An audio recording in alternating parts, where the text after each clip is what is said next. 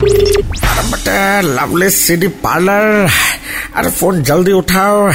अब मेरे पास अरे वक्त बहुत कम है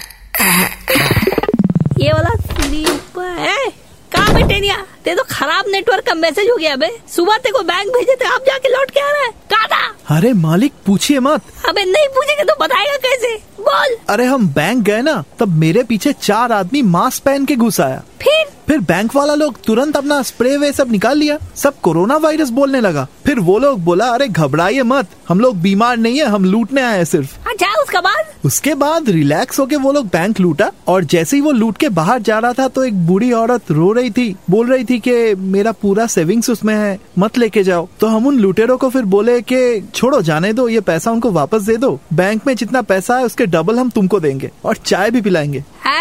ये क्या फिर कहाँ आ रहा है चाय पीने वो लोग राइट हियर मालिक हम तो इधर का ही एड्रेस दिए अबे ते जो बचा खुचा कान लेने मांग रहा है कान का बाली बचा ये भी दे दे क्या तेरे को मालूम है ये बाली हमको बाली ब्रह्मट दिया था बाली ब्रह्मट गायब है मालिक अब आप भी हो जाइए गायब अबे ये तो पता दिया बाबू बैल्कनी को फोन करे जेट प्लस सिक्योरिटी चाहिए हमको